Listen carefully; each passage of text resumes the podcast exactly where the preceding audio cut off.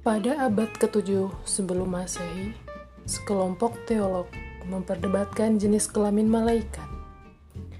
Jelas, tak ada yang mengakui bahwa perempuan yang waktu itu bahkan diragukan apakah mempunyai jiwa, punya kapasitas untuk mendiskusi persoalan-persoalan teologi ini.